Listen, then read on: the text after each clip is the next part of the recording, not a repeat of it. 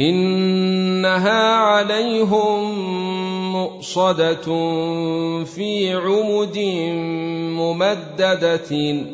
ألم تر كيف فعل ربك بأصحاب الفيل؟ ألم يجعل كيدهم في تضليل؟